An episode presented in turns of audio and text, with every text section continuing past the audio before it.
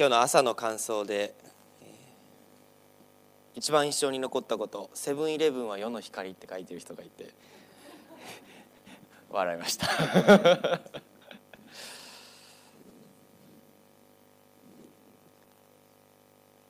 はい。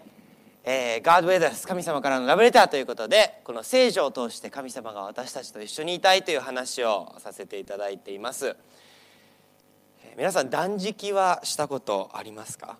断食食べない。ありありますね、えー、私はしたことないんですけれども。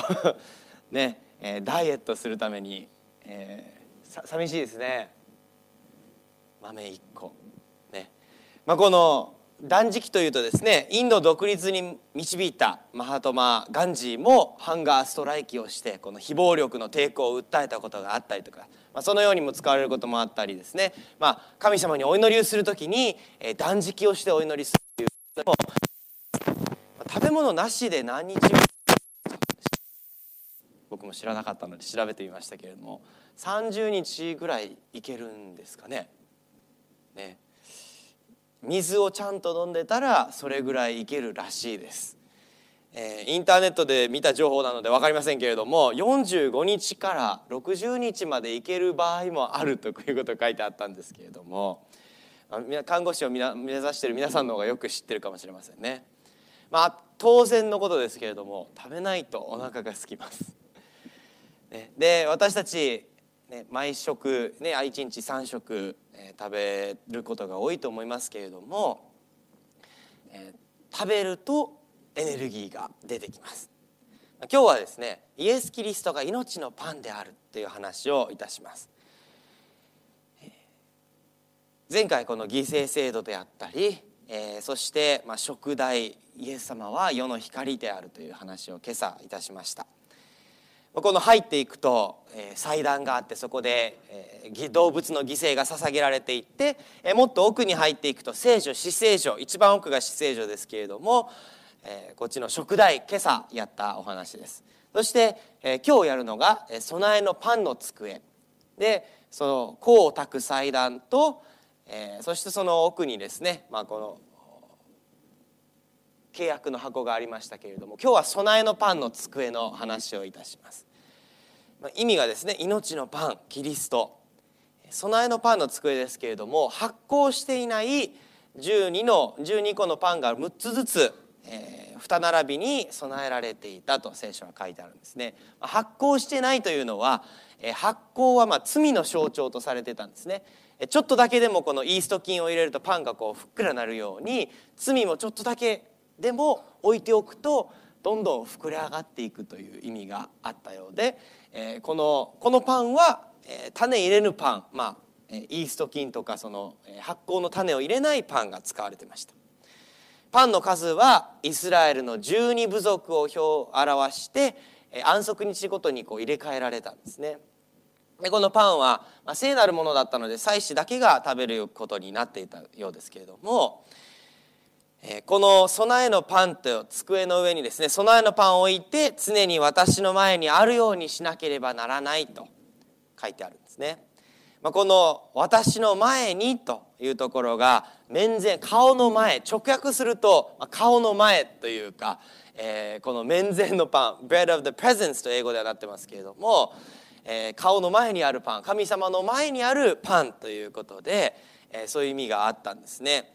神様の前にあるということでイスラエルの十二部族を表している十二の子のパンが神様がいつもその顔の前に十二部族があって、え必ずケアをして守ってくださるということだったんですね。だから神様のこの、え前にあるパンと。で祭祀の食べ物となり、ま肉体的な必要にも応えて、えま私たちの日常的なこの必要なエネルギー霊的な心の糧ということを表します、えーまあ、臨在のパンとも呼ばれていますね。神様が私たちをいつもケアしてくださる。神様がいつも私たちを守ってくださるという意味がありますけれども詩篇の37編には、えー、このような聖句があります。私は昔、えー、年若かった時も年老いた今も正しい人が捨てられあるいはその子孫が食物を恋歩くのを見たことがない。ある一つの話をいたします。1966年に起こった実際に起こった話なんですけれども、えー、あるおばさんがですねアメリカのちょっと名前忘れてしまいました、えー、ある、えー、夫人がですね税金を滞納しているということで、まあ、この税金も滞納してるしそれを税金を、まあ、取り立てをするために長らく滞納してるので、えー、家がこの取られてしまうともうそこに住めなくなってしまうというぐらい、えー、税金を滞納してしまっていた。で、まあ、11献金という11という神様に捧げる分は取っておいてあった。えー、まあ収入の10分の1を神様に捧げるということで取ってはいたんですけど非常に迷ったそうなんですね。これに手をつけていいのかな？でも家に住めなくなったらどうすればいいんだ神様に捧げる分をこのね、税金を払う分に使っちゃってもいいのかな？なんてすごくこう葛藤があったそうなんですけれども、まあ、これはやっぱ神様のために取っとかないといけない。と思ったそうなんですね。で、えー、市役所に行ってで受付の人のところに行って、とりあえずこう今払わないといけない分を払ってそして、えー、この会計係のこの窓口の方に今度は行ってですね、えー、滞納分はいくらか聞いたんですね。で、えーまあ、この財布の中を見てあさっき払ったけどまだちょっと数ドル残ってるなっていうことで財布の中にこう手を入れてドル札をこうね12345とこう出していったそうなんですね。で、えー、そしたらあれ？もう一回見たらまだまだちょっと出せるかな？ちょっとまだお財布に余裕あるかなってどんどん1ドル札をこう出していったんですね。でも出しても出してもなくならないで最後にずっと出し終えて数えてみたら147枚あった当時の1966年ですから147ドルって言ったらかなり大金だと思いますね。でこの「あといくらですか?」って言ったら「あと50セントだけです」ちょうど見たら3ドル残ってて出したら50セントお釣りが戻ってきた。でどう見てもこの147枚の札束がこの財布に入ってたわけないんですね。財布はそんな大きな財布ではなかった。神様が奇跡を起こしてこの婦人が税金の滞納を全部払えるようにしてくださったという奇跡の話が読みました。神様はいつも私たちのことを守ってくださってまあ必ずしもこの同じような形で祈りに応えるとは限りませんけれども神様は私たちをいつも守ってくださるということだと聖書では霊的な意味でのこのパンがあります。命のパンは聖書の御言葉だと。マタイの4章ではですねさてイエスは御霊によって荒野に連れ、えー、導かれた。悪魔に試みられるためである。そして40日40夜断食をしその後空腹になられた。すると試みる者が来ていった。もしあなたが神の子であるならこれらの石がパンになるように命じてごらんなさい。イエスは答えて言われた。人はパンだけで生きるものではなく神の口から出る一つ一つの言葉で生きるものである。私たちが生きる霊的な食べ物というのは神様の言葉であるんですね。私たちが神様の言葉を食べることによって消化されてエネルギーになっていくんですね。ご飯も食べるとエネルギーに変換されますけれども私たちも霊的なパン神様の御言葉を読むごとにそれが私たちの生きる力になっていきます。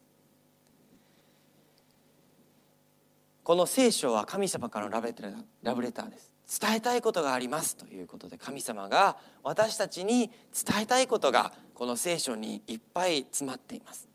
聖書を通して神様がどういう思いを私とあなたに対して抱いているか聖書は教えてくれます。聞いてくれないかな開いて読んでくれないかなと神様は思っておられます。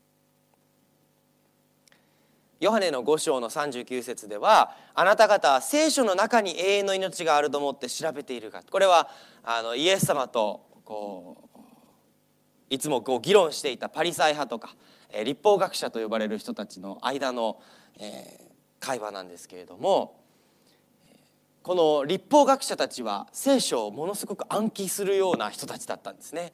でものすごく詳しくいろんなことを知ってたんですけれどもその聖書の言葉自体にこう重要性を見出してそれがイエス・キリストについて救い主であるイエス・キリストについて語っているというところが抜けてしまっていたんですね。ですからイエス様はその人たちに対して永遠の命があると思って調べているがこの聖書は私について証しをするものである。神様について教えてくれるのがこの聖書の言葉です。神様の言葉には力があります。聖書によると言葉を発して神様が地球を創造された。創世紀一章一番初めのところですね。これを見ると神は光あれと言われた。すると光があった。神はまた言われたと。そしてそのようになった。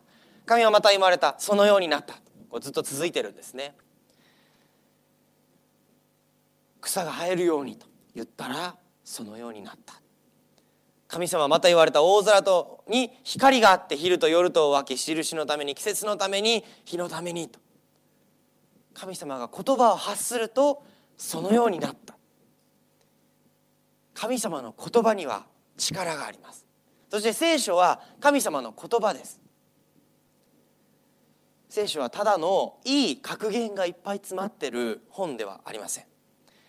昔の人が行ったことを書いてある歴史の本だけではありません。神様の力ある言葉で神様が地球を創造されたように力ある言葉でそして神様の愛がいっぱい詰まった一冊の本です。神様の想像できる力があるわけですから私たちの心を変える力もこの聖書の言葉神様の言葉にはあるんですね。何よりも神様からのラブレターです。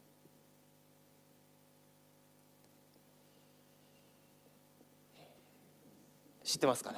知ってる人います？あ案外いるんですね「えー、スーパーサイズ・ミー」という映画が2003年に出たようですね。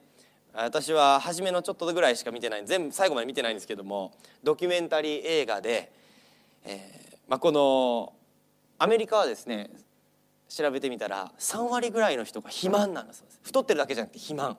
ね、まあ、アメリカに行くとおおって思いますけどね。スーパーとか行くと大丈夫かなこの人っていうねありますけれども、えーまあ、このマクドナルドに対してですねいろんなこの訴訟が起こってたと。知ってるのに健康に悪いって知ってるのにマクドナルドは売ってるということでいろんな人が訴訟を起こしてるけれども、まあ、それが本当に毎日食べて健康が悪くなるか証明できたら、えー、勝てるんじゃないかという話があってまあ、証明できていないという話だったんですね。じゃあ俺がやるぞっていうことでスパーロックさんという人が立ち上がった。で30日間1か月間ですね。1日3食マクドナルドを食べると。どうですかね皆さん。1日3食。しかもですよメニューにあるものは全部食べないといけない。この30日間の間に。全部制覇ですね。えー、そして今はなくなったそうなんですけどもスーパーサイズっていうのがアメリカに昔あったそうなんですね。でこの何かこうポテトとかですね。まああのそうでなくてもアメリカのマクドナルドはとかファーストフードはドリンクおかわりし放題が当たり前なんですね。日本に来てショックだったんですね。ほとんど氷しか入れてくれないのに。これでお金取るの？って。で一回氷なしにしてくださいって言ったら氷なしにして半分ぐらいしか入れてくれなかったっていう。はい。どうでもいいですね。でまあこれでですねこのスーパーサイズにしてくださいって聞かれたら必ずそうしなきゃいけないっていう理由ルールを自分の中でも作ったそうなんですね。で始める前に3人の医者に健康診断をしてもらって別々のいろんな専門家にですね健康診断をしてもらってとても健康だという単行版を押してもらったそうです。で食べる人の生活を真似するということは一切しないと。1ヶ月の間。で1日5,000歩以上歩いてはいけないと、まあ、この映画に出てからね亡くなったそうですけれども実験を始めた時に身長188センチだからですか。らちょっと僕より高いぐらいですけどこのぐらいですかね。に対して84キロだった彼は5日経った時点でたった5日でですよ。4.5キロ太ったそうです。で1か月の終わりには95.5キロ。11キロ体重が増えてたと。で21日目にはもう心臓の動悸が収まらなくなってもう医者からもやめこれ絶対取り返しつかないことになるからやめた方がいいよと言われたそうなんです。9キロ痩せるのに5ヶ月かかったこれ1ヶ月終わってから。体重を戻すまで9キロ痩せるのに5ヶ月。さらに体重を元の通りに戻すのに9.5ヶ月かかったそうです。1ヶ月のこのやったことが9ヶ月以上かかってやっと元に戻った。ガールフレンドがですねビーガンのこのデトックス料理をやってやっとこうね、戻ったみたいですけれども。で、まあ、最後のこの英語の最後のテロップが「どちらが先に行くのを見たい？あなた？それとも彼ら?」っていうので終わったそうなんですけれども、ね、マクドナルドのこの不健康なのが先に行くかあなたが先に死んでいくかと。いうことですけれども。まあこの映画が DVD あの出された後マクドナルドはスーパーサイズをやめてで全く関係ないって言ったそうですけれども関係ありますよね絶対。サラダなどのメニューを増やしたそうではあるんですけれども、まあ、この私たちの体はですね言いたいことは食べるものによって形作られますよね。マクドナルドを食べてたら早死にするということだと思います。私たちの心もでも同じなんですよね。何を心に入れているかによって心の健康も変わってくると思うんです。私たちのこの、まあ、生きる心のエネルギー心の糧になるもの。これが聖書だと思うんですね。悪いものを入れてたら悪い心になってしまう。命のパンはイエス・キリストでもあります。イエス・キリスト自分でおっしゃったことですけども私は命のパンである。あなた方の先祖は荒野でマナを食べて死んだがあ食べたが死んでしまった。このマナというのは奇跡的に神様が、えー、イスラエルの人たちに与えた食べ物だったんですけれどもこれを神様から頂いてもこれは普通の体の食べ物だったからそれではいずれ食べてでも最後は死んでしまったということですね。しかし天から下ってきたパンを食べる人は決して死ぬことはない。私は天から下ってきた生きたパンである。それを食べる者はいつまでも生きるであろう。私が与えるパンはこの世の命のために与える私の肉である。でまあこれに対してこれを聞いてた人たちはイエス様に対して「ええあんたの肉なんか食べれないよ」ってね。自分の肉を人に与えるなんて！と言ってこういろいろ論争になったんですけれども。人食いはしないぞ！という話をねそこでユダヤ人たちは互いに論じてこの人はどうして自分の肉を私たちに与えて食べさせることができるのできようかと言ったんですけれどもイエス様は自分のこのね本当の肉を与えることを言ってるわけ言ってることではなかったんですね。続きです。イエスは彼らに言われた。よくよく言っておく。人の子の肉を食べずまたその血を飲まなければあなた方のうちに命はない。私の肉を食べ私の血を飲む者には永遠の命があり私はその人を終わりの日によみがえらせるであろうと言ったんですね。私たちも疑問に思うかもしれませんね。肉を食べる？象徴的に話してました。普通のパンを食べてもまたお腹がすく普通のパンを食べてもいつかは死がやってくる。永遠に生きることができない。でもこの自分の肉をあげるという表現を使ってですね自分の肉をあげたら自分は死んでしまいますよね。でイエス様は十字架にかかって自分の肉を私たちの代わりに差し出してですね私たちの代わりに死んだわけですね。自分の肉をあげるというのは死を意味しますけれどもキリストが自分の命を投げ出してその肉が裂かれて血が流された。それによって人類のこの救いの道が開けた。キリストの肉を食べて血を飲むということはキリストを受け入れるという受け入れて心の中に住んでいただくという意味だと思います。私たちがパンを食べてそれが体のエネルギーになるようにキリストを心に取り込んで私たちの霊的なエネルギーになる。私たちの代わりにイエス・キリストが死んでくださったことを受け入れる。そしたら永遠に生きることができると。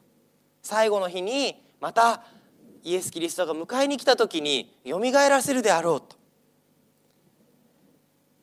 最終的にはこの世で死ぬことがあってももう一度よみがえることができる永遠の命をいただくことができる。このようにイエス・キリストが命のパンだ聖書はですね味わいみよ主の恵み深さをいかに幸いなことか身元に身を寄せる人はよくいろんなスーパーとか行くと試,、えー、試食コーナーというのがありませんか、ね、美味しかったら買うからちょっと出すのは損ではないわけですよね。みんながそれ取って食べていくだけだったら損しますけれども取って食べて美味しいないいなと思うで買ってもらうために試食があるわけですよね。味わいみよ試してみなさいって神様おっしゃってるんじゃないかな。私たちに試してみて。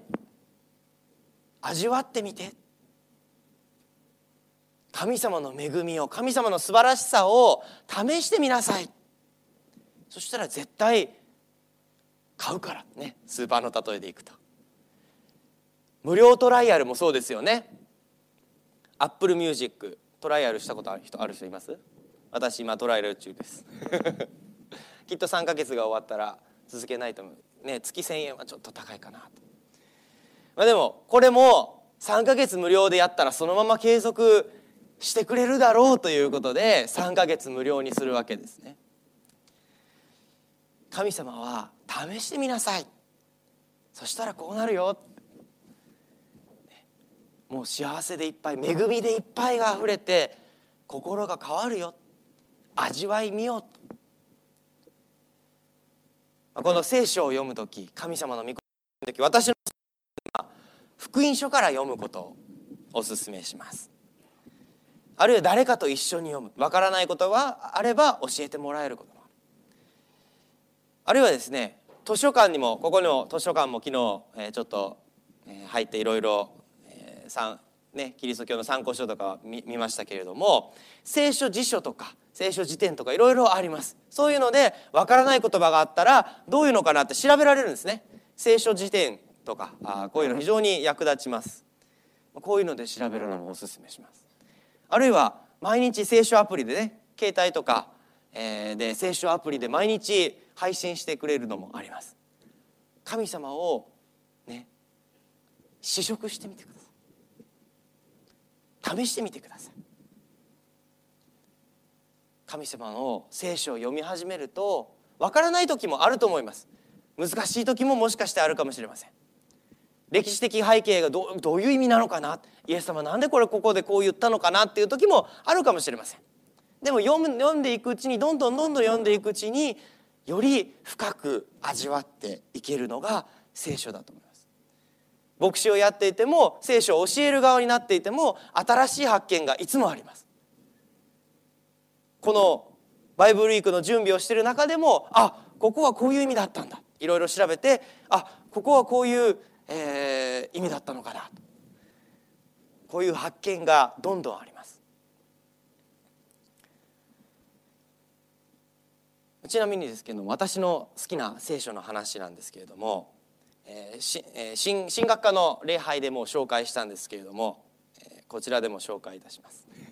え、列王記、え、下の、え、6章8節からなんですけれどもイスラエルの王様がいたんですけれども、え、敵の王様がですねこのイスラエルの王様をどうにか陥れてやろうとしていたんですね。